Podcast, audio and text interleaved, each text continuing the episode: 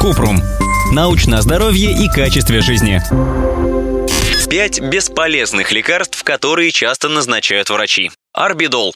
Противовирусный препарат, часто назначаемый для лечения гриппа, в 2015 году был зарегистрирован в классификаторе ВОЗ. Это означает, что ВОЗ просто знает о препарате, но еще не рекомендует. ВОЗ считает, что клинические испытания орбидола с 1993 по 2004 год не отвечали требованиям доказательной медицины. В 2017 году американские ученые опубликовали данные о том, что орбидол связывается с вирусом гриппа, но это еще не доказывает эффективность.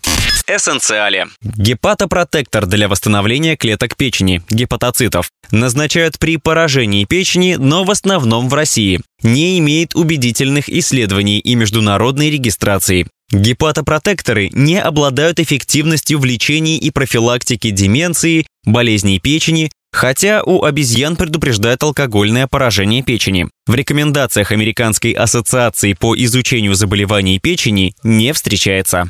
Глицин Наотроп и нейропротектор для повышения умственной работоспособности и реабилитации после инсульта. Нет доказательных клинических исследований. Много исследований с маленькой выборкой. Управление по санитарному надзору за качеством пищевых продуктов и медикаментов США знает глицин как раствор для промывания при урологических операциях. Кроме заявлений производителя о положительных эффектах, мало что известно. Биологическое действие глицина неоспоримо, но клинической значимости применения нет. Актовигин. Назначают при венозной недостаточности, ожогах, ангиопатии. В Управлении по санитарному надзору за качеством пищевых продуктов и медикаментов США запрещен для применения. Все проведенные исследования не имели доказанной эффективности.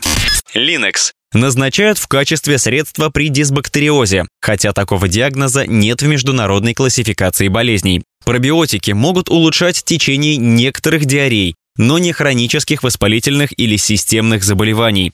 Подтверждений необходимости и эффективности его применения нет.